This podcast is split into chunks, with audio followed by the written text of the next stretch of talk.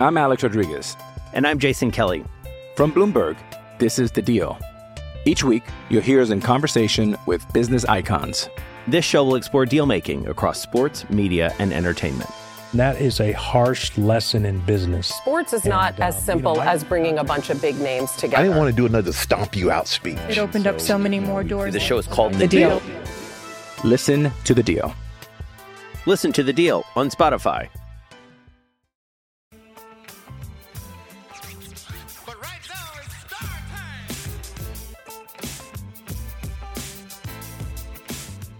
Welcome back, Cracked fans, to another edition of the Cracked Interviews podcast. I'm your host, Alex Gruskin.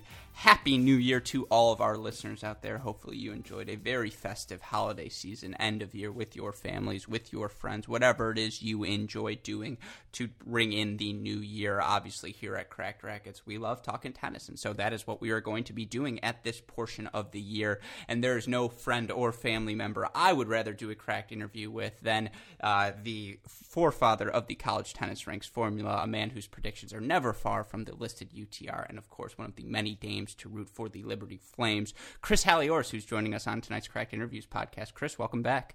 Hey, glad to be here, Alex, as always. Word on the street is you had a four thirty uh, late night last night?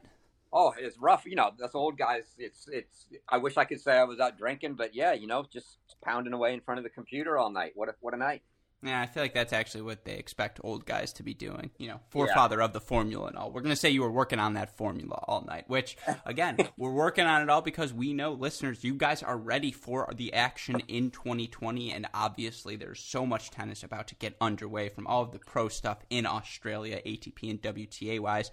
But more importantly, we've got a college tennis season right upon us, and as you listeners know, we have been doing our college contender series here on the Cracked Interviews podcast, as well as on the Mini Break podcast, breaking down the year-end top ten uh, men's teams from twenty nineteen, previewing how they are going to look in twenty twenty. The most fun part of this exercise on the Cracked Interviews podcast, and it's a testament, Chris, to all of the hard work you put in, all of the hard work our team here at Cracked Rackets has done, that all of these head coaches of the top ten teams have been willing to come on the podcast to discuss their teams, have some Some fun with us, entertain our crazy ideas. And obviously today, Chris, we had a blast of an interview with Ohio State head coach Ty Tucker, right? Oh, absolutely. I mean, he's co- coach is great, and for for the, for those that really follow the game, they'll get some of the uh, s- some of the subtle, maybe not so subtle uh, things he throws in. But uh, yeah, it's a it was it was a blast. Uh, I think what we both learned, the theme is you want guys who uh, love tennis, who love being out there, right? They want to make it the most fun part of their day is playing tennis. That is Coach Tucker's message. And, of course, I mean, it's his, I think, third time now on the podcast. He's, I should say, he's our most listened to interview we ever did, the three-parter we did when he was driving back from N C double A's in two thousand seventeen. I mean, what a character, a guy who will hold no shots back. He's going to tell you what he thinks. True, and you know, pros and cons. I mean, it, it's just, again, we've mentioned this each and every time, but you get why the Brian Sheltons, the Andreas Pedrosos, the Brian Bolins, the Ty Tuckers of the world are the people steering these top college tennis programs, because these, I mean, these are the best in the business coaching wise. Oh, there, no doubt, and, and and for a guy that's a, you know, for a, for a Michigan guy to say that he would want his kids to go play for for Ohio State, he, he's got to be doing something right. Counterpoint. I'm hoping Cracked Rackets takes off to where I can become a huge Michigan donor. It becomes the Alex Gruskin Michigan head tennis coach, and then I can be like, Coach, name the number. You're coming to the, you're coming to blue. We're just name it. And uh, I don't. Yeah, that number's not out there. Certainly, and that is not the topic we have today, but Coach Tucker, so kind to talk about all of the many things, you know, his team ending last year after being the national indoor champs, rolling through the regular season, uh, you know, coming off of that quarterfinal loss to U N C, how they rebound from a moment like that after you lose players of the caliber of a Martin Joyce, a Hunter Tubert, and obviously their number one singles player, J J Wolf, who's now gone pro, and, you know, J J, no one's going to deny that's a pro talent, so we all understand why he forewent his last season, but, you know, Chris, in terms of the roster construction, this is a really interesting team heading into the year, right? Oh, no doubt. I mean, obviously they lose several guys, uh, you know, really four guys really from last year, but they, they bring in a whole bunch of new freshmen and really, really talented freshmen. So, so yeah, I mean, they're, they're still one of the top contenders. It's going to be, it's going to be fun to see. It's always fun to see the teams that have a lot of, a lot of new players, especially ones that have a lot of expectations on them. these guys are still, you know, they should still be the top team in the Big Ten and should still be contending. And, uh, you know, it'll be it'll be good to see how, how the season starts, how it gets off to a start for them.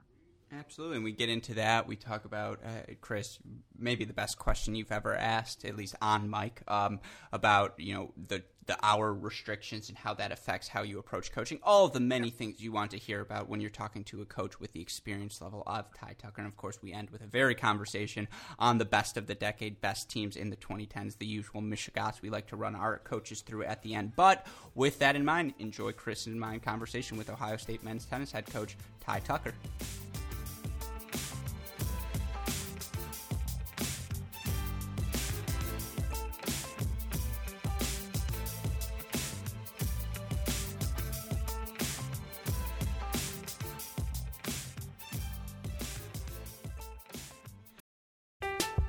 I'm Alex Rodriguez. And I'm Jason Kelly. From Bloomberg, this is The Deal. Each week, you'll hear us in conversation with business icons. This show will explore deal-making across sports, media, and entertainment. That is a harsh lesson in business. Sports is and, not as uh, simple you know, I, as bringing a bunch of big names together. I didn't want to do another stomp you out speech. It opened so, up so many more doors. The show is called The, the Deal. Deal. Listen to The Deal. Listen to The Deal on Spotify. Joining us now on the Cracked Interviews podcast with fourteen straight Big Ten titles and two national indoor crowns to his name, there's no doubt that today's guest will go straight into the Buckeye Hall of Fame and that he's achieved all of his success while owning only two pairs of sweatpants is a testament to the power of his inspirational coaching rants. Even though this past decade he beat my Wolverines down like a... It will always be my pleasure to be joined by Ohio State head coach Ty Tucker. Coach, welcome back to the Cracked Interviews podcast. It's pretty good. That's a pretty good intro. Not bad. Not bad. I, only the best poems for the best, Coach. You know, just, uh, wow. Let's, uh, let's get it going. Yeah, of course, and I want to say Happy New Year to you and all of your Buckeye program. I know, as we were talking about before we started, it's been two days since that semifinal loss. Uh, you, your thoughts, you know, have you recovered? All is well in the Tucker household? You know, it uh, obviously still stings because um, a lifelong Buckeye. I played at Ohio State, coached at Ohio State. Ohio State's where I want to be, so Ohio State football means a lot to me. So uh, to take the fourth L to Clemson and uh, – you know, it was tough to swallow, but uh, at the end of the day, uh, you know, we didn't get a lot of stuff that went right, but uh, I just think there's been a little bit on the sports shows, just too much complaining because, you know, people talking about the, you know, the interception, uh, the fumble, I mean, the fumble and the return. And But I thought it was the most high-quality game I've seen in, in, in, in a couple of years. I, I just, the, the hitting on both sides, the injuries, the people playing hurt, the play calling, the... You know, it was, I, I thought, you know, some of those calls and some of the stuff that went on, the targeting and things like that is kind of overshadowed maybe the best game I've seen in a long, long time. I mean, sure, I'm a little bit biased, but uh, I thought that was a whale of a game. Absolutely. I'm convinced that if Olave holds on to his route, that he catches that ball from Fields because Fields threw a couple lasers in that game. There was the non-touchdown catch to Mack in the back of the end zone where he went right over the safety's head. I mean, Justin Fields is a baller. I mean, I got to be honest. I thought the uh, we're up seven to nothing. We have all the tempo. We've got everything going right. We've got them on their heels. They're on skates. We're just going through them. We throw that pass to Garrett Wilson. He goes up about five, six feet to get it. They call it incomplete, said he was out of bounds. Then we got that playoff, and Dobbins was out in the flat getting ready to score oh. a touchdown. And then they, the booth, then the booth called for the uh, the replay of the uh, Garrett Wilson catch. And I thought we had a touchdown right there to go up fourteen nothing. And then they came back and said Garrett Wilson actually had caught the ball. And uh, then we kind of stalled in the red zone three times in a row. Yeah, that'll do it. I mean, three points isn't seven, absolutely. And Dobbins drops the screen pass. That was a clear touchdown if he holds on to that one. I mean, look, you know, fourteen in one year, college football playoff semifinals, obviously a great year. I also have a take that Ryan Day looks like the Batman villain, the Penguin. I don't know if you guys are Batman fans, but to me, I just see the striking similarities. Um, but all yeah, I'm that... not into that one. I got to be honest with you. I don't know. I don't know what that means, but I'm not. No. I don't. He's got a little Danny DeVito streak to him, Coach. That, that's what I'm yeah, trying to say. Again, he's not. He's not four foot two. Yeah. And I, I, I don't see it. And he's not. And he's not married to the bartender from Cheers.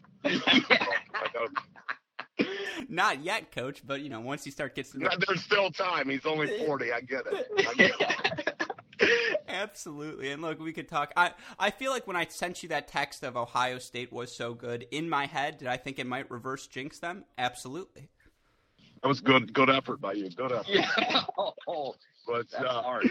You know, but I, I honestly, I thought the Buckeyes should have been one. People are going to yell, you know, Joe Burrow grew up forty miles from where I grew up in Zanesville, Ohio. And uh, my high school football team played as a couple. So I've been singing Joe Burrow's praises for years, but uh, I got to be honest. I thought we deserved the one seed. I, I, I think, you know, Penn State thinks they're our rival. I think Wisconsin thinks they're our rival. And, of course, uh, Michigan is our rival. And uh, but in football, Wisconsin thinks it's them since Michigan's been a little bit average of late. And Penn State thinks it's them. And, you know, we had three hard-hitting games in a row, back to back to back.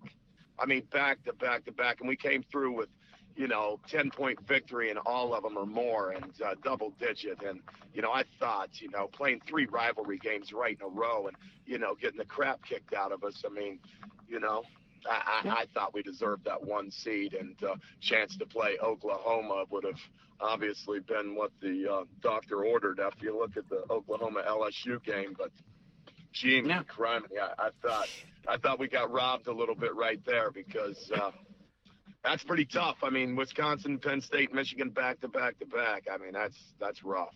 Yeah, that's as difficult as it gets. And, of course, when you go up against a Trevor Lawrence, who was the J J Wolf of college football this year, uh, it's going to be difficult. I mean, champions bring their A game. You, to beat a champ, you got to knock them off. And, obviously, I uh, – stupid quote, but Coach Dabo Sweeney said, you know, they could prepare for what we do, but they can't prepare for who we are. And that showed. It was, as you mentioned, an outstanding game. And I threw in the J J names to try and do some sort of transition, not as smooth as I would have liked, but obviously. No, you again, guys, you, again, you missed. Again, you missed. but, but, but, but, but, but I'll be honest, I'm not shocked.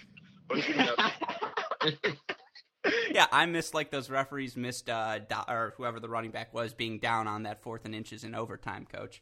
Um, but all of that to be said, uh, obviously for you guys in twenty nineteen, you're coming off of a tremendous season, thirty-two and three, national indoor champions. Uh, you know, as you head into the twenty twenty dual match season, I know you guys have had a fall already session for this year that we'll talk about in a little bit. But how are you feeling about the Buckeyes heading into the next decade? I mean, the Buckeyes, uh, we're talking Buckeye tennis right now, aren't we? Of course.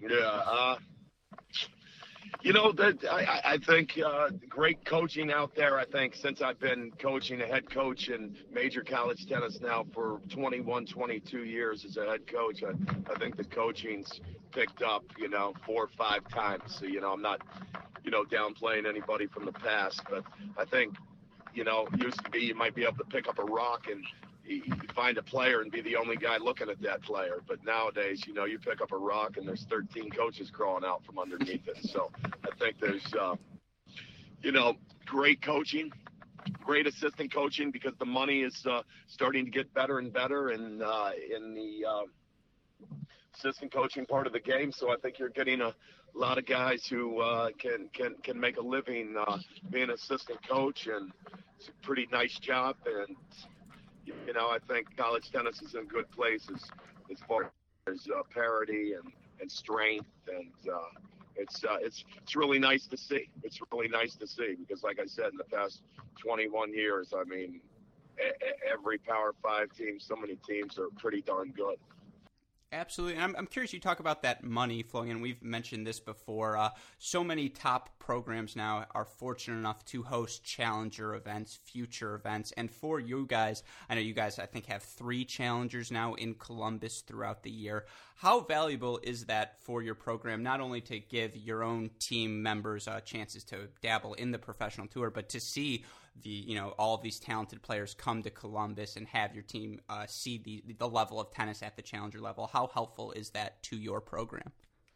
You know, it's, it's, it's very helpful. It gets a chance, but what people don't realize is, uh, you know, it's, it's a whale of an advantage for you know, the guys on your team, because they, uh, you know, playing against a guy in the first round that's been in town for twenty-four hours and maybe hit for an hour and a half on courts that you've had thousands of hours of practice on. So, you know, you really get uh, a very good opportunity uh, as some of these good players that deserve to have some wild cards in the challengers to get a real significant win, a top two fifty win, which is going to make them better that day. You know, you could practice for one hundred hours, but you beat a man two hundred fifty in the world, you, you, you're going to be better right now.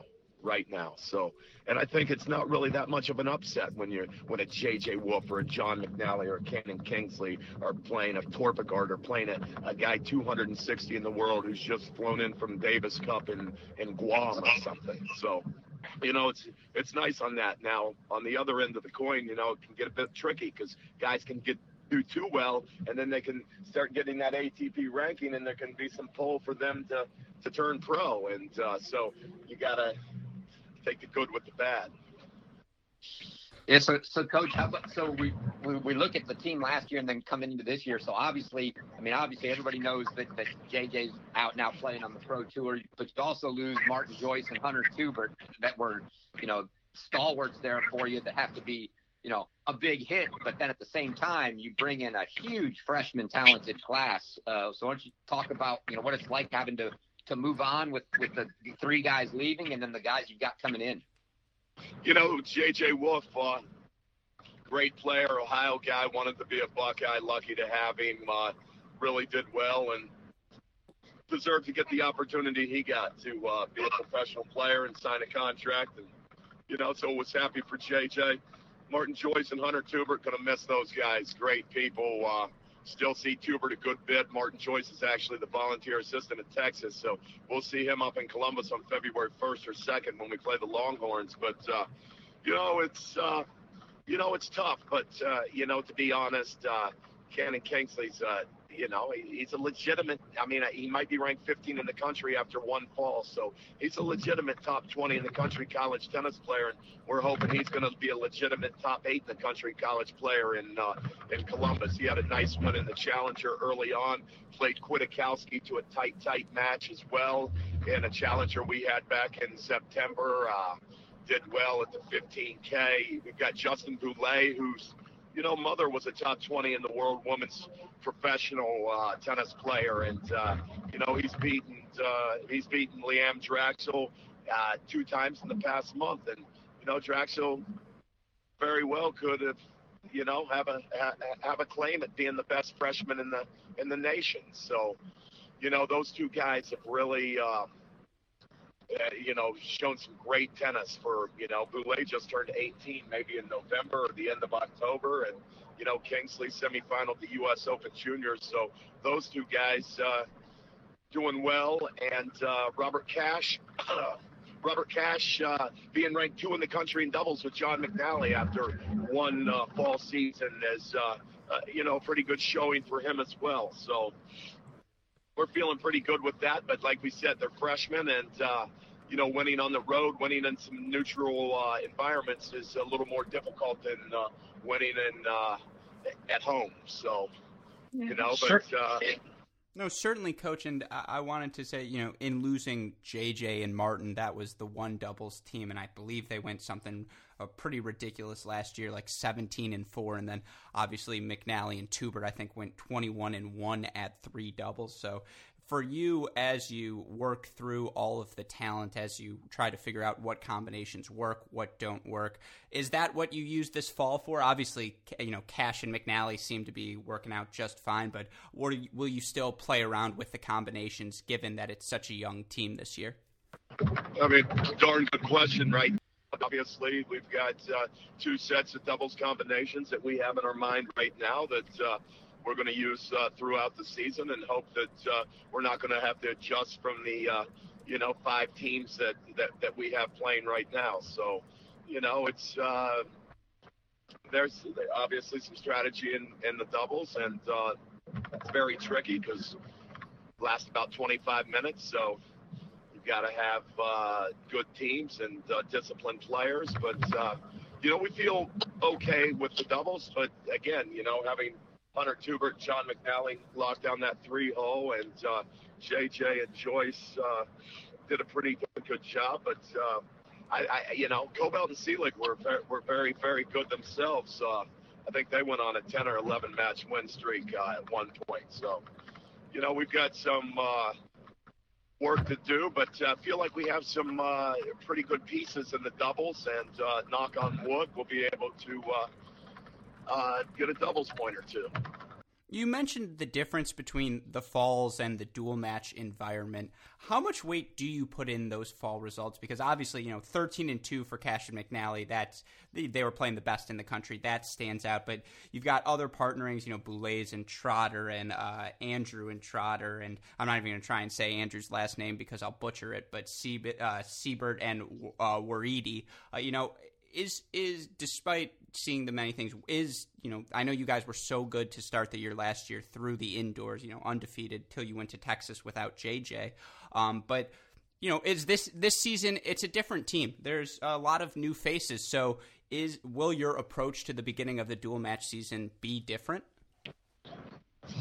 Yeah, I mean, we've got, you know, the the, the, the thing that we have going for us is, got a pretty uh, tough home schedule, and with these young guys, uh, you know, they need they need a little, some more matches at, at home, and uh, you know, less on, less on the road, and, and we have that for them. Uh, and uh, obviously, we thought that uh, J J would be back, but it just played itself, you know, the way that uh, we we pretty much needed it, with Texas, Texas A and M, U S C, Arizona State, uh, to name a few that, that are coming to Columbus. It's You know, we're we're lucky in that uh, respect that uh, we, that we are, uh, you know, these guys are going to get some good opportunities at home before having to go on the road at Georgia, which is always a tough environment, and uh, and going to Stanford. So, you know, those are only two true road matches uh, uh, right away. So, uh, you know, in the first two months, you know, obviously we hope to make the final sixteen of the N C double A tournament, which is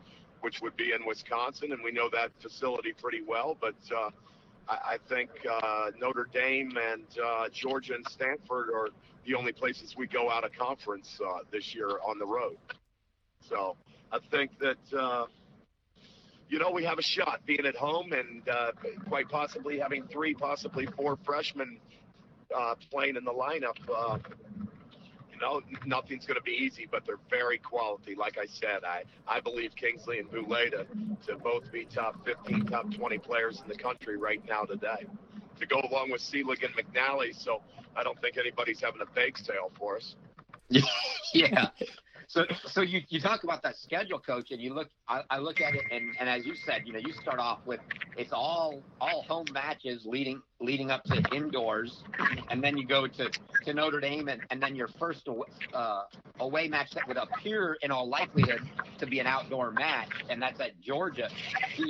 Is there any chance to get, you know, are, do you use leading up to that any chance you get to kind of practice outdoors to get out there, or do you not put that much stock in getting time outdoors, seeing that you'll have a, a good quality match outdoors coming? Yeah, we get some time. We usually go down in the beginning of January down to Delray Beach, Florida, and, and practice for four or five days, try to get some there. Obviously, we put that Georgia, get to Georgia a couple days early, practice there, and then from Georgia fly straight to Stanford. So, you know, we know what's, you know, we know that it's, it's a trap match because it's, it's it's tough. They've got great teams, and we've been indoors for a while, but it's it's what you have to do. You know, it's it's it's no real difference than going to Texas and Texas A and M last year. After being indoors all that time, it's it's not going to be easy, but it, it it's never easy. But you know, a chance to play the best. Uh, you know, that's you're going to get better, and uh, you know, want to have an opportunity to, to, to, to play some big time matches and give these guys that opportunity to think back for, you know, years to come. Uh, you know, we played a real schedule and played, you know, year in and year out. We're having five, six matches with top ten teams is is pretty cool. Yeah. Without question, one guy that I think on, on the team that's got to be looking forward to that Georgia match, because if if my predictions are accurate, it'll be a good rematch, and that is is John. I think will get a a, a, rede- a redemption match against Henning after the All-American match. Yeah, I mean, everybody's pretty good, and everyone's there, and you know you you, you got to bring it day in and day out. You've got to bring the focus, and uh, you've got to get up for, for, for every match. But obviously, another another tricky match. I'm sure John would probably rather play McKinn uh, outdoors in Oklahoma than in front of three thousand people yelling at him in Athens. But you know they're not going to play that match in Tulsa, so we're going to have to go to Athens. And I mean, everybody's good. It's it's it's it's it's what I've said. I mean, it's just. You know, the margins are thin. People don't realize Drew's points. I mean, gee, many criminy. thirty all points are, are huge nowadays. And anything can happen.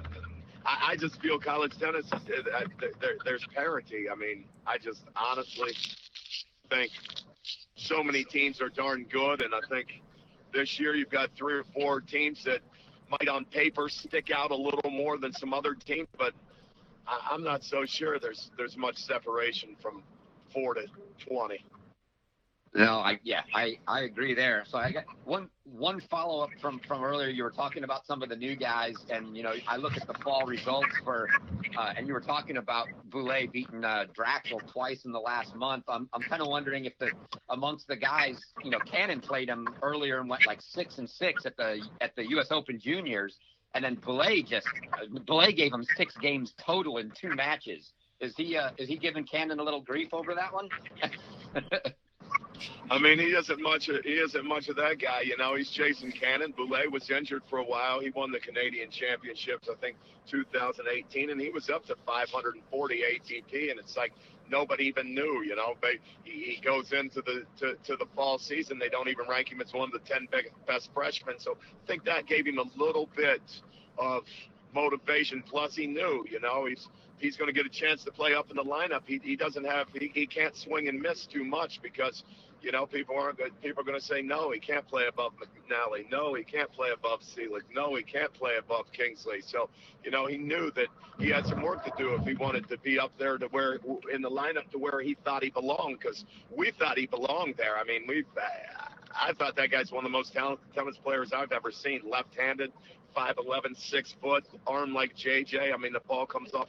It fast, uh, one hundred thirty mile an hour serve. I mean, that guy's a tennis player, and uh, you know, it's it's it's you know, his mom was top twenty in the world. His dad was a coach, and another tennis player, Cannon Kingsley. I mean, those guys are tennis players. And Robert Cash is getting better, and he's a doubles player. I mean, Robert Cash is a darn good doubles player, and of course, McNally's good, Seelig's good. Uh, James Trotter's had a great uh, a great fall. Who's uh, you know, starting to come in, and, uh, we're, we're, you know, I think he's up to forty in the country in college right now, Trotter. And, you know, him playing position five and six, uh, you know, I think uh, if everything goes well that uh, we can get uh, better and better. Uh, you know, right now we've been uh, trying to redshirt J J Mercer, uh, who's come in and done pretty good. He was a very good American top top-ranked junior.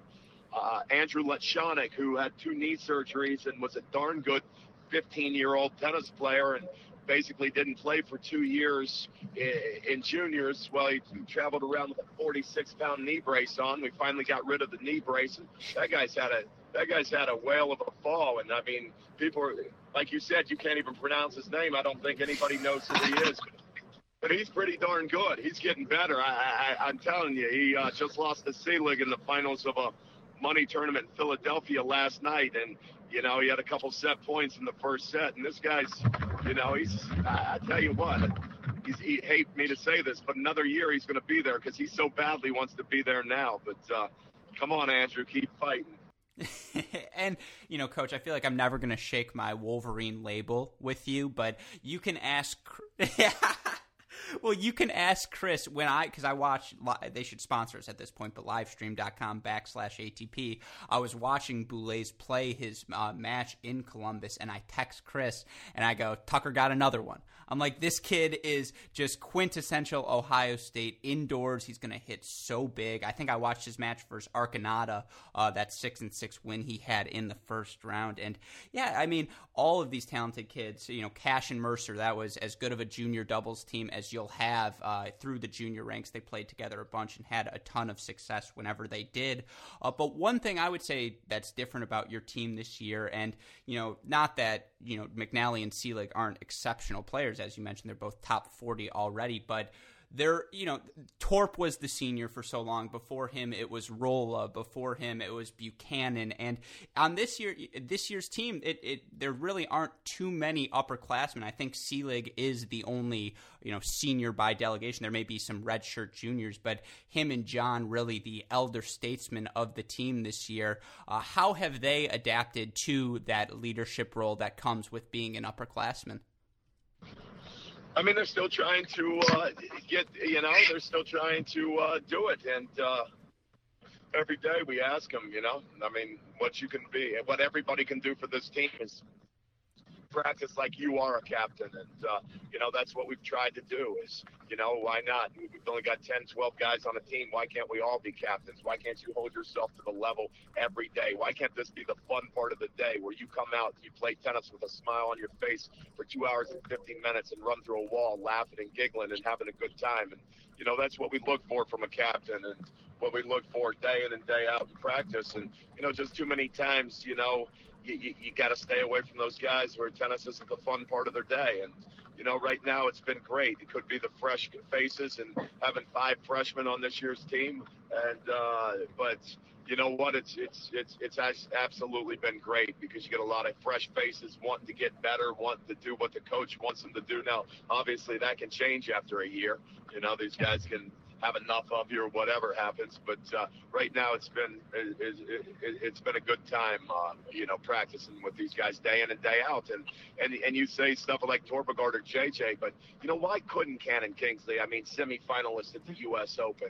Well, why, why couldn't he, you know, play top eight in the country in college tennis? I mean, He, he really wants to be good. He chases it. He left school at December sixteenth, seventeenth after a few days of practicing here. Went to the U S T A, played in that uh, wild card playoff, did well down there. I, why couldn't Boulais? Why couldn't McNally? Why couldn't Seelig? I mean, you know, we've we've been fortunate enough to have guys that have locked down the number one spot. And, you know, we feel that we've got four guys that, you know, if they really want it, they could step up and, and, and have a good uh, good run at the number one spot. Well, that, well, well, that brings that's that's a, a good bit on, on the top four. So now I have to ask a question, Coach, and, and Gruskin's way too afraid of you to ask this question. I'm just fully aware that you could squash me and it wouldn't even be any fun, so I'll ask anyway. Siebert, is he going to be listed in the lineup, and is he going to play? Oh, oh gosh, I freaking got, I got, I got, I forgot about Tim. Uh, you know, Tim's done a good job. I mean, Tim, I, I feel bad for Tim. He probably came to school a year or two early. Most of the international guys, eighteen, nineteen, when, when they show up in uh, America and uh, for, for college. And Tim was seventeen years old. So, you know, I think Tim's like nineteen right now, or just turning twenty, and he's already into his junior year. And, you know, it's like Torpegard. I don't think he left college until twenty-three and a half. And, uh, you know, here's here's Tim going to leave at twenty-one. And, uh, you know, it's been a tough transition for, for, for Tim, and uh, but he, he's made a pretty good jump. He's, he's definitely a guy that's in the conversation and actually should be starting on our team this year. Um, and, uh, you know, but he'll be listed somewhere. Will he be listed at uh, four against Wake Forest? I don't know. I love it. I love it, Coach. Oh, that's great. And yeah, I mean, for you, again, you talk about one through four, but Uh, I, your team really goes, you could argue, nine, ten deep this year, and I'm curious from you, from a head coaching perspective, when you and Cronaghi and Dave Schilling get together, is it more difficult when you have ten guys who all have a legitimate claim to starting than it is when you have, say, six, seven, eight? Like last year, Tubert at six, that's as close to a lock as you're going to have. Uh, how much more difficult is it for you coaches when you have legitimately nine to ten guys who could all start in many college lineups? Yeah, I don't know. You know, I don't know what kind of lot Tubert was. That was his first year of playing singles, and he was a senior. But, you know, he got he got better and better and was a tough guy. But, you know, I, I, I just think, you know, it, it, it, it shakes itself out. You have lots of time to show what you're about. You have lots of time to, to show what you're doing in the summer times and what your ranking is. And with U T R, there, there's rankings everywhere. So I think the guys know know where they're at, and I think the young guys are trying to get better and better and better and better and better every day out there. They're trying to get a little bit better, but uh, you know, I think it will be like it is every year where you're, you're using eight guys. I mean, I don't know if you remember last year, Trotter and Seelig were undefeated. I think they went to the finals of a twenty-five K future. Uh, they are, are Trotter and are, are sorry, sorry, Cobalt and Cobalt and uh, Trotter. Oh, Tr- Trotter. Cobalt and Trotter started the year and were eight and zero. Played Virginia in the quarterfinals of the national indoors. Nakashima thumped them. We took that was the first loss. They were like eight or nine and zero. We took Trotter out of the lineup because he played, you know, did what we didn't want him to do in the first five minutes of the match. Oh, I was there, Coach. I remember the teardown. I remember. Yeah. I remember Gruskin's yeah. rant about look, look at, look at how, look at how coaches are getting on Trotter. Oh my God! I mean, and that was the last you saw Trotter till Texas. That was the last you saw Trotter till Texas, and uh, then he came out, and when he came back, you know, he got that win over Marks right away, but we didn't play him again until then, but Seelig and, and, and Cobalt, I think, went up undefeated up to that point. Yeah, so, I mean, twenty-two and six on the year. It's crazy, yeah. And uh, so, you know, it's it, it, it's tough. The same thing happened to Tubert early on. We liked Tubert. He double-faulted a couple times against Purdue, missing overhead his freshman year. Didn't see the lineup the rest of the year, and uh, it's just, uh, you know, it's tough. It's weird how things work, but that's, I guess that's probably the downside to having eight guys that, that are just right there, you know, fighting for six spots is, you know, you are are you best off to, to let them play and not feel the pressure and let them know even if you have a bad day, you're still going to get another go-around, buddy, and, you know, shake their hand and hug them, or are you best to let them know that if you make mental mistakes and things like that, you're going to find yourself out of the lineup? Because, I mean, it's tough to play six singles, but it was a lot tougher twenty years ago in indoor tennis when everybody only had four courts and the sixth guy was going out there with the match on his li- on the line and having to play two and a half hours with the match on the line instead of twenty minutes.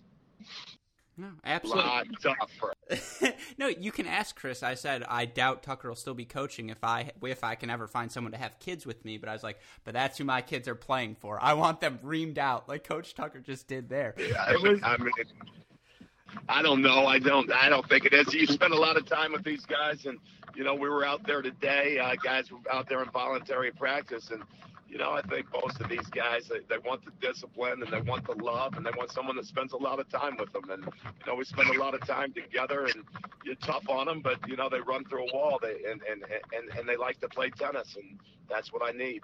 Guys, yeah. Tennis is the fun part of their day. So you you bringing that up brings up a, a, a good follow up that when we were talking to Coach Shelton, uh, he you know one of the points he brought up is you know the restrictions that a lot of these kids you know in, when you get some of these top players right you've got guys that, that are clearly capable of moving on to pro careers as does he that you know when, when they start to weigh what they can do when you're when you go pro you can play as much as you want you come to college and now all of a sudden you've got some of these. You know, you've got times where you're completely off. You've got eight-hour weeks, and then you've got the twenty-hour weeks. Do you do you think that's something that you know that needs to change, or do you like it the way it is? What What are your thoughts on that? You know, I just think it's it's it's it's it's sad for, for some freshmen because, you know, you you come into college and you're going to a great program and a top ten, top twelve, top fifteen team, and and and and.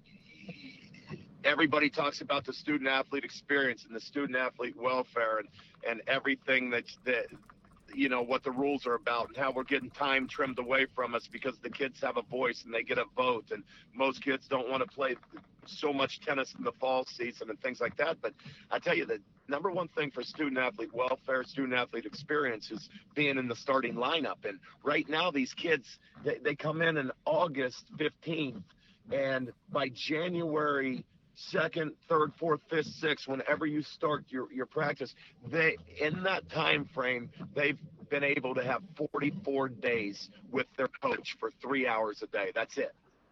From uh, so all of a sudden, August, September, October, November, December, I mean, five months, and, and they've come in, and, and how are they going to be able to grasp the system, anything that's going on when they've only been given forty-four days?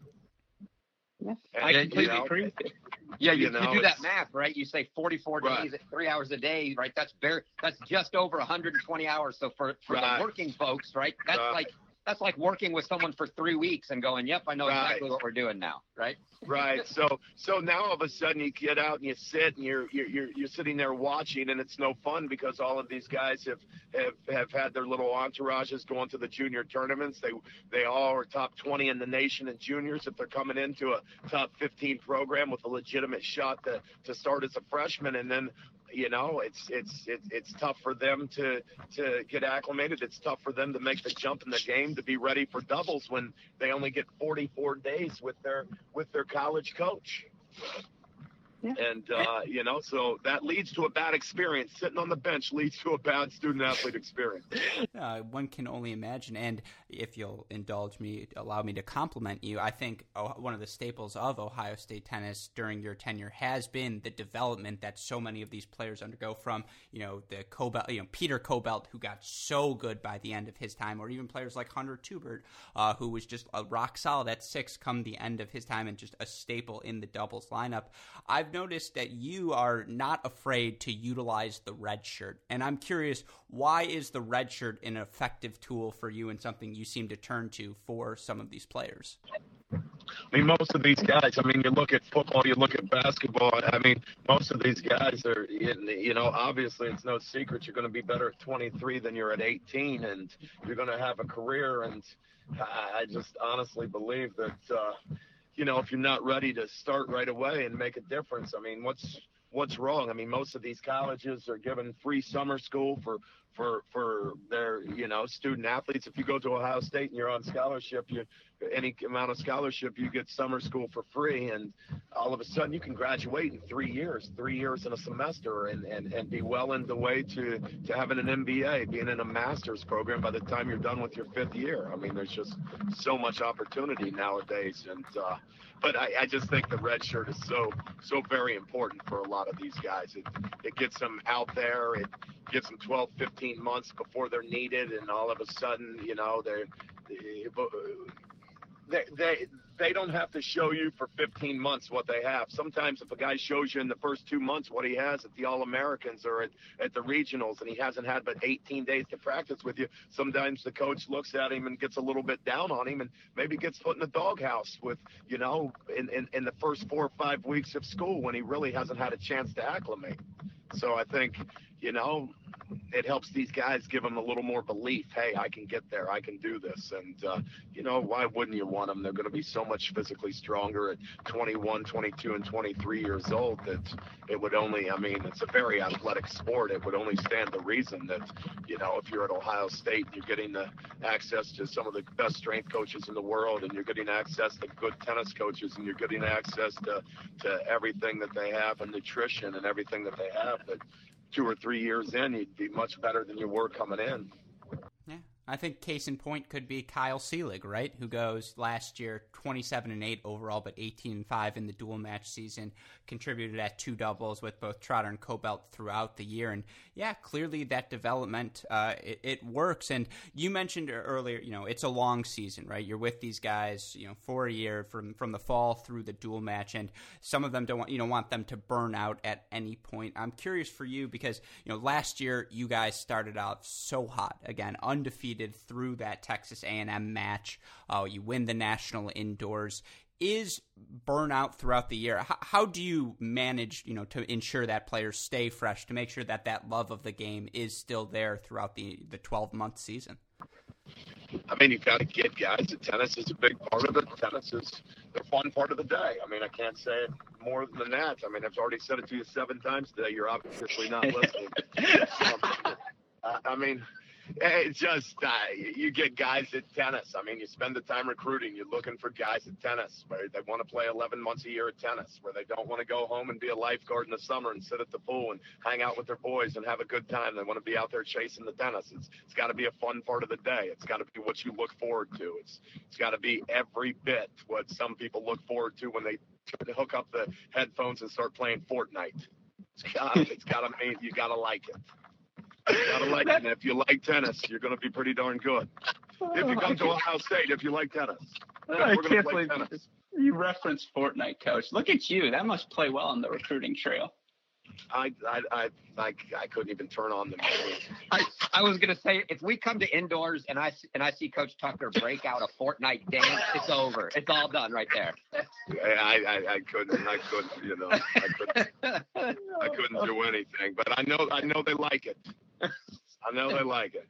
No, of course. But, I mean, you, get guys, you know, I mean, Kyle Seelig played tennis his entire career, like, like, like there was gold at the end of the rainbow. And uh, it's, uh, you know, great guy, great captain, great person, overachieved. But you look at Kyle Seelig, and it was tough on him. He takes a red shirt to start because, you know, Joyce and Tubert's games translate.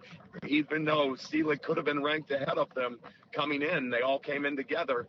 Those guys' games translated a little bit to college tennis because they were holding serve at a higher clip than Kyle was coming in. But, you know, it's hard to say that Joyce or, or Tubert had a better career than Seelig, and they got to play as freshmen, and Seelig got to had the red shirt. I mean, he was maybe one game. He, he had Seagoyne on the ropes a little bit. I, I guess I shouldn't say he was lost four in the third, but he probably had Seagoyne from uh, North Carolina, and Seelig was giving him a battle and for the All-American at N C A As last year in the second round. That was a great tennis match. I mean, he was close. Speaking of Seelig, Coach, two questions. A, have you ever had another guy with hands smaller than Seelig's? And B, what grip size does he use? Yes, we did have a guy, Ilvan Engelin, had smaller hands because we, we called him Burger King hands. If you remember from the old Whopper, the guy with the small hands. Yeah, so we called him that. Yeah, the Burger King hands, Ilvan Engelin. But uh, Seelig's got some, uh, you know, Seelig's good. Got the baby rhino. He's, uh, he's, does, uh, does he does he use he a small grip it. size with it, or does he? Yes, yes, go he's got it. A, yes, yes, he's he's he's got he's got a small grip. He's got a small. Now things are getting now things are getting weird on the show. No, I was gonna say, but he's... I, I watched him play. He's definitely got huge huevos, Coach. So don't worry about that. yeah. yeah. Uh, no, for sure. And again, we mentioned, you know, for you last year, that national indoor title, you guys won the second of your career. And then, you know, ultimately you guys uh, lose, I believe it was in the quarterfinals to North Carolina. And I'm curious for you at this point, because you've made national finals, you've won national indoors, but obviously that one thing eluding you, that national title. And I'm like afraid to ask this question as I get into it, but coaches, uh, as you approach this year, you've talked about the depth of college tennis four through twenty. A lot of these teams so good. There's a Big Ten team this year. I, I, Michigan, obviously, I love, but Illinois brings back so much talent as well, and they're right up there with you guys. Uh, as you head into the twenty twenty season, uh, do you guys set goals from the get-go? Is it, you know, win the Big Ten title, compete for a national title, or is it one of those day-in, day-out approaches? I mean, seniors have the best. Senior, seniors have the best years, and to overachieve, and whatever that is, that's where it leads us. But uh, that's always been the two goals: the seniors have their best years, and uh, and, and we overachieve. And uh, if we can do that, it's it's been a pretty good recipe. Obviously, you know, you want to say you want to win the Big Ten, but I just feel if every guy that's out there overachieves, plays a level better than he should be playing, and that seniors have their best years. The guys that have been there the longest are still dialed in. Tennis is still the fun part of the day. They should be having their best years, and if they have their best years, we're going to be successful. No, without a doubt. And I'm, I'm curious for you, last year, the, the new round of sixteen format, you guys got to host Columbia. And that was a really fun match last year uh, for your team. Obviously, you guys ended up winning it uh, four one. But what did you think about them switching the format to uh, teams, the top eight seeds, getting to host round of sixteens? And obviously, you guys had a ton of success last year, so you probably didn't have to worry about it. But is that something you factor in, is being able to host? I don't like change, so I wasn't really into it, but uh, Columbia gave us a scare. They were good. What a battle. You know, it was great. We had seven, eight hundred people there, so it was nice for guys get to play at home. But, uh, you know, another close match, another tight match. Uh, anything can happen. But, I, you know, I like the way it was when I played. You know, sixteen best teams went to Athens. It's kind of like a final site. Uh, you get to go there. You, you, you know, it's, it's, it's almost like – what a great season you've had. You're at the final site, and I think it's pretty cool for uh, all the guys. And, you know, I just think that top eight, you know, sometimes, you you know, you're going to have to play a heck of a schedule, a heck of a schedule, a heck of a schedule. And, you know, I think the people with the best schedules with a few wins can, can find themselves in that top eight, because now it's becoming more and more important to, to just play everybody you can. Because, I mean, if, if you're ninth, you're going to, you know, we didn't win two hundred one matches in a row at home because it's easy to win on the road. So if you're the ninth seed, you're going to the eighth seed, and you know it's going to be hard for you to be favored on somebody else's court. So yeah. you know, I thought that the seven ten matchup, the eight nine matchup, the six eleven matchup, I thought those matches on a neutral site were were, were kind of a pick 'em. But nowadays, you know, it's it's interesting to see, you know, how it shakes out in the next two or three years when you look back at it and, you know, see who's who's hosting all the time and what they're doing to host. Without question, yeah. And I, you mentioned that I think it was the eight nine and the seven ten were the only two home teams to have lost. I think it was U S C lost to U N C, and then obviously Chris's Mississippi State Bulldogs lost to T C U. Uh, so, yeah, it, I, I like that, though, that you are uh, not a fan of the change. That's right out of Ed Nagel's mouth. I've definitely heard him say those exact same words, Coach. Um, I just don't like the change in anything, so it's uh... – you know, it's tough, but you just go with it, and sometimes it's better, sometimes it isn't. I, you know, I wasn't a big fan of uh, no ad scoring, but uh, you know, it's uh, it, it, it's it's pretty darn exciting for the people who do come to the match, and they can watch a good tennis match in under two and a half hours. And uh, I think the fans appreciate it maybe more than the coaches. And I wonder, I wonder if there's some coaches that have been fired in the past that know the exact seven deuce points that they lost that led to them being fired. Oh, no, without a doubt. Uh, well, you talk about that age interchange, and, uh, you know, usually I like to end with the goals question, but I was listening, Coach, and it's seniors overachieve, and wherever that takes us, that's where we go. And I'm sure also beat Michigan, make Alex eat it, is in there somewhere as well. Uh, but That is last... never on the board. That is never on the board. Make Alex eat it. No, that hasn't made it. Oh, well, we'll work towards it, Coach. That's a twenty twenties goal for me uh, to get on that board. Uh, but that's, that's great. Keep, keep, keep jinxing us against Clemson. You'll be there. Of course. Hey, I was at that. We took the doubles point from you at that Big Ten tournament. It was great. I was rocking. Yeah, um, I don't know why, why you'd be rocking. That's just regular day. I mean, that's just blocking and tackling. I mean, it's tough to win tennis matches. Michigan's darn good. Illinois' darn good. Indiana, Iowa. I mean, they're good teams. Penn State. I mean, playing tough tennis on the road. Sometimes in that indoor tennis, the the uh, the, the court speed differs from fifty percent from where you play to where you're playing the next match. And you've got to get ready for it real quick. I tell you, it's nothing's easy. Michigan, no. good. Yeah, good. Without a doubt. And again, good. Again, if you want to take a year off after fourteen straight titles, throw us one. I'm down. Um, but, uh, you know, with that in mind, I do want to do one last thing with you. It's something we've been doing with all of our coaches recently. Uh, since we've had you on before, we, in lieu of the rapid fire, I do have some proposed changes to college tennis. And I'm going to tell you off the bat, you're going to find them stupid. But can, may I entertain you with them? Let's go. All right, so I think one of the stupidest things that we do in tennis is the coin toss. I just, it's dumb. I want our guys competing from the moment they step on the court. So, Coach, in lieu of coin tosses, from the get-go, you have two options. I would rather see A, on all six flights, rock, paper, scissors between the two flights. I want to be there when you and Kronagi and Schilling are saying, hey guys, thirty-four percent of the time people throw paper, so I want to see you all throwing scissors. Uh, and we just, from the get-go, the competing starts. Or we have, at the start of the matches, the two head coaches play out a point, and the winner of the point gets to choose who serves on each court. Do either of those appeal to you? For sure. I like both of them. I just don't know if, uh, you know, that's how we settle some calls. You know, sometimes when there's big matches and inter-squad matches going on and some challenges and there's a call and we're not going to jump in and overrule. Sometimes we have a staring contest and the first person who blanks loses. So I like it. I like I like where you're at. Finally, a coach in favor. I mean, I would watch you and Steinberg play a set. I, I'm in. The guy wants to, the guy wants to see people die. You'd have to, you'd have to ditch the sweats, Coach. We'd have to have oxygen. We'd have to have a lot of things. Oh, that'd be fun. My other one, and uh, this is slightly more serious, moving individual, all individual stuff, N C A A singles and doubles, to the fall, and then leaving all of the team stuff for the spring. I know that's been kicked around before. What do you think about that? You know, I'm up for anything as long as it doesn't take more days. You've got to remember one thing in the N C A A. I think an individual sport is allowed one hundred forty-four days a year, a team sport, to practice with their coach. And I think a team sport's allowed one hundred thirty-two days. So if moving that to the fall ends up kicking us up to being known as a team sport as opposed to an individual sport, then I'm against it. I want the one hundred forty-four. I want the twelve extra days because I feel we've lost a lot of days. I think we've lost time, you know.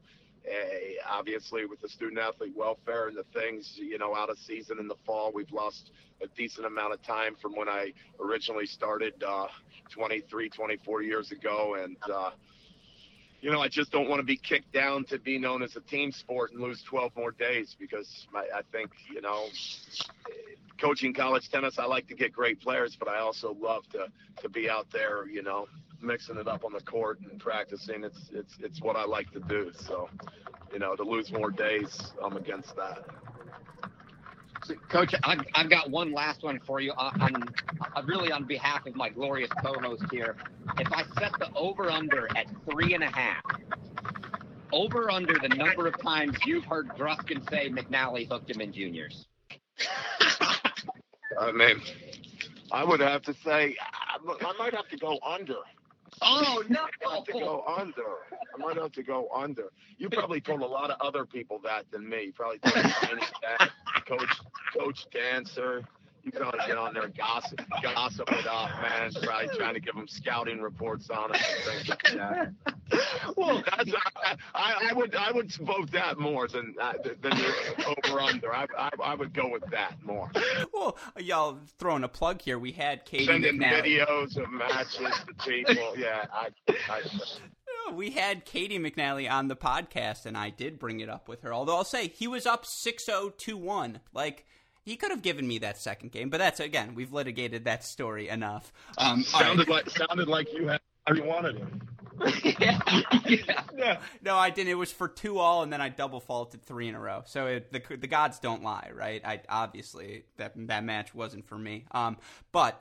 All right, last two for you because I know you have an appreciation for tennis history. Uh, I asked this to Coach Shelton. I'll ask you as well. Me being a modern player, two-star recruit coach, whatever that means for you. I'm the you would have redshirted me year one for sure. You probably redshirted me year two as well. Get them both out there. Um, but you put me with all I know about the modern game and my modern Prince graphite racket back in time. How many decades back do you have to go to where I would become a multi-time Grand Slam champion, and we may be calling it, you know, Alex Gruskin Stadium instead of Arthur Ashe? eighteen thirty?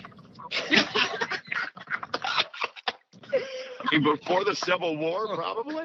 Can we get an applause sound, Bill? Thank you. I mean, there's no, I mean... I mean, first of all, you're probably not putting the ball in the court enough if you're just a two-star. So I don't know.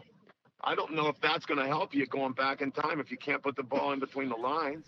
Are you t- you telling me Don Budge sees my two-handed backhand and he doesn't go, what What was that? He's like, are you serious? Don Budge probably was nineteen-something. I'm talking eighteen thirty, my man. I mean, that's... That's Ulysses S. Grant. That's who you're playing. Yeah, he'll he'll be hammered, and I'll just be taking advantage of it. It'll be probably you, probably you're winning because he spent four years in war and didn't play at all while you were practicing. I just say they're all serving and volleying, and I'm hitting top spin ground strokes, and they'd be like, "What? You can do that?" And I'd be like, "Dude, just wait till you find out about synthetic gut strings. Like, it's gonna blow your mind." Um, No, that, you might be right, Coach. R- round of sixteen quarters. I like it. And then my last one for you, and I'm expecting a cop-out answer, but it's as part of our Best of the Decade series. It's twenty nineteen. We've looked back at the past ten years of college tennis, and obviously there are a ton of phenomenal Buckeye teams over these past ten years, a ton of phenomenal college tennis teams in general. If I were to ask you, name the best college tennis team you saw over the past ten years, who would you nominate? Dang. Over the last ten years, best, not not not Ohio State, just best. Yeah, non-Ohio. It can be non-Ohio State if, if, well, if that's easy. It, it, it has to be. We don't have a title, so. Not, not well, you have two indoor titles, so I'm going to agree to disagree. Nice, Thank nice. you, because Grus, Gruskin keeps trying to make a case for one of his Virginia teams that didn't win, and I keep telling him, yeah. if you win the title, you yeah. can't be in the conversation. No, you're wrong. That twenty eleven team was so good. We'll just call the Buckeye football team the best in the country this year. Yeah, there you go. That's it. I'm All with right. you now. Okay. Sure. Right. You happy now, Justin? Yeah, but, but, uh, God, it did have to have Stevie Johnson fair. I'm the guy who got the thirty in the world and the guy who got the one in the world in doubles. It, it'd have to have some combination of Stevie Johnson and Farah in there. I mean, I'm just far, I'm um, trying to, I think they're a little bit better. Yeah. I think they were a little better. Probably that two thousand eleven U S C team. Ah, probably two thousand twelve. Yeah. Stevie oh, Johnson I, was a junior or senior, I bet. Yeah, Quiroz and Gomez. And, yeah. Yeah, Nguyen I mean, and got, Ray. You've got, you've got a guy that got top thirty in the world in singles, a guy that got the one in the world in doubles, two guys in Quiroz and Yannick Hanfman and mm-hmm. frickin' uh, and Gomez, who all three were in the top two hundred, and then Daniel Wynn, who's still playing. Yeah, of course, and, and Sarmiento. Yeah, sorry, Ray. Sorry, I forgot about you. No, that's a really good team. I would say this, your twenty eleven team with Buchanan, Rolla, Cobalt, uh, McCarthy, I think. Uh, I want to say. Mac was good. D-Mac was good. At the end of his career, D-Mac was good. Yeah. Devin has... McCarthy was good. Yeah, that's, I mean, th- that twenty eleven season, there were some really good teams. Um, I mean, I've watched the, the highlights too many times. So, yeah, I, I agree with you. Again, it, it it's close I to would me. I would think Farrah's senior year, they were probably whatever.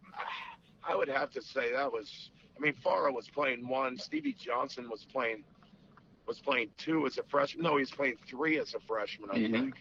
Mm-hmm. Yeah, I, I think mean, Lucasen was at two. I would. Now, what, what else? What other team would you guys say? Well, so uh, here's my case for the twenty eleven U V A team, undefeated through the, the finals of N C A A. Don't give me that. Don't give me no, that. Just Jameer give me the lineup. Line up. Line up. Line up. So, just give it to me. Okay. Shabazz, Damajan, Sonam Singh, Jameer Jenkins, healthy Drew Courtney, and either Julian Uruguin or Justin Shane. That team is freaking good. What, what, what, what does healthy Drew Courtney mean? It means before he broke his foot in the N C A A tournament. Oh before my he God. Fractured. So, okay, so so now we've got. I mean, that's just, or twenty thirteen. I, I don't think you can do. Okay, G- give me the lineup.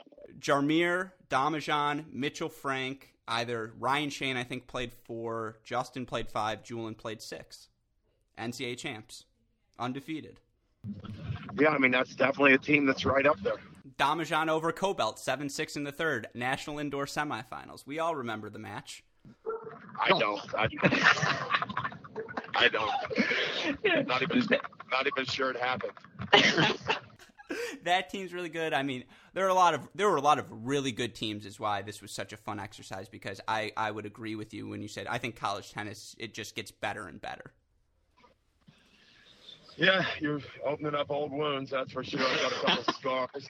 But, uh, no, I mean, uh, some good teams. College tennis has been good, great coaches. I mean, I just tell you, they're just everybody's working hard, everybody's hustling, everybody's got a plan, and uh, it, it's it's it's amazing to see. And uh, I think college tennis is uh, moving in the right direction. It's unbelievable to see the run that uh, Koepfer's had up to top one hundred in the world from Tulane, and uh, you know, just to, to, to watch some of these guys uh, make their move. And uh, it's uh, college tennis is uh, it's unbelievable. It's just too bad that we just can't find a way, you know, to, to, to get more people to the matches, because when, when they do come, they come back. I completely agree with you. I would also do a full decade pod on how Chris Diaz and Kevin Metka got really freaking good despite aesthetically just crushing-looking strokes. Uh, two of my favorite players to watch throughout the decade as well. It's very fun. Uh, and it's a testament of, obviously, again, when we were doing the exercise, there were a bunch of Ohio State teams nominated. I'll have to send you the list, Coach, of who we threw in there as well. But Coach Tucker, thank you so much for taking the time, entertaining all of our nonsense. Happy New Year to you and your Buckeyes. And, of course, good luck as you prepare for the twenty twenty season. Guys, you're good guys, man. I appreciate the time, and uh, hope to uh, see you down the road. Of course. Can I get a Go Bucks from you? Go Bucks. Oh, you're trying to get me like that, that coach for L S U, trying to play me like that now, huh? Like, Go Tigers. Yeah, but take care, Coach. Have a good one.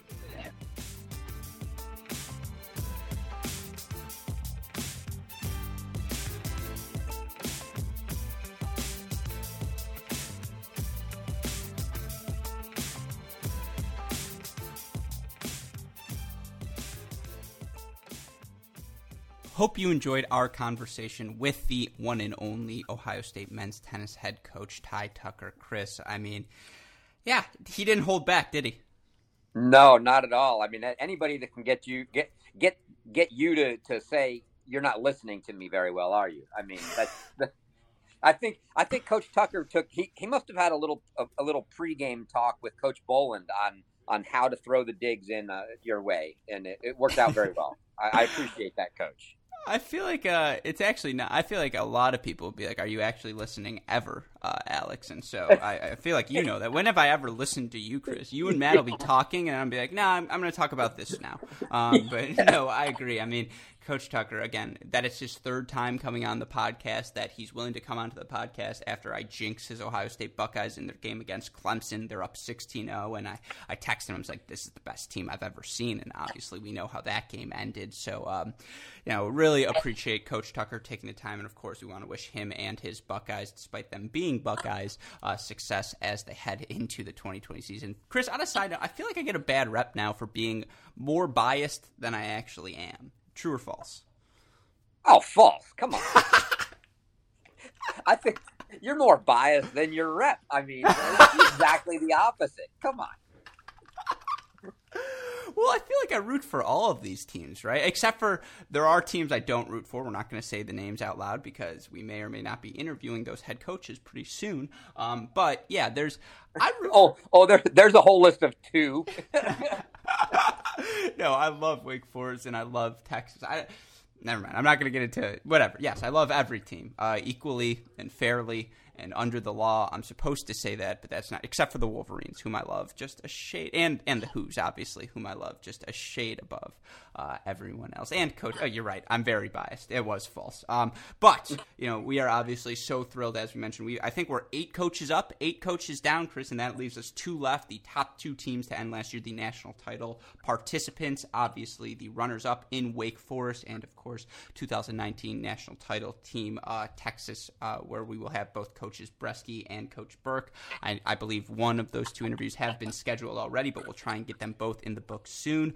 Obviously, the accompanying podcast to this, our mini break podcast, myself, Chris, Matt Stachowiak, breaking down the teams, giving our thoughts uh, on how we project their seasons moving forward. And I think the one tidbit, Chris, to really take from Coach Tucker is he seems to think what we all have been uh, preaching over the courses of those mini breaks is, you know, there may be two or three teams that stand out as really, really talented this year, but from four to twenty in college tennis this year, the parity has never been greater.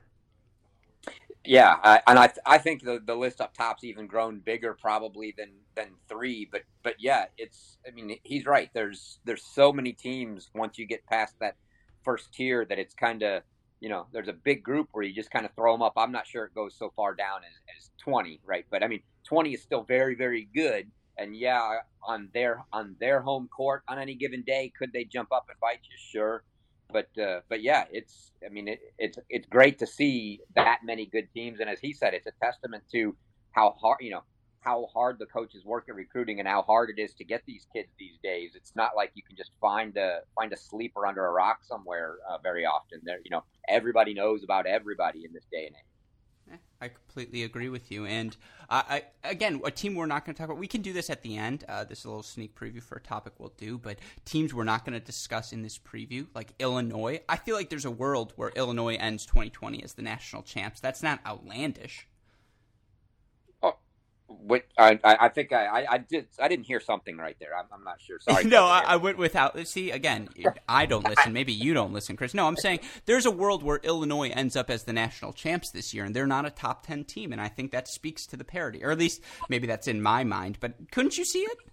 Yeah, yeah. No, I, I, I really did hear you. I was just saying I don't think I heard something right there, Alex. So, so yeah, and, and with my apologies to Coach Dancer, but no, that's not going to happen.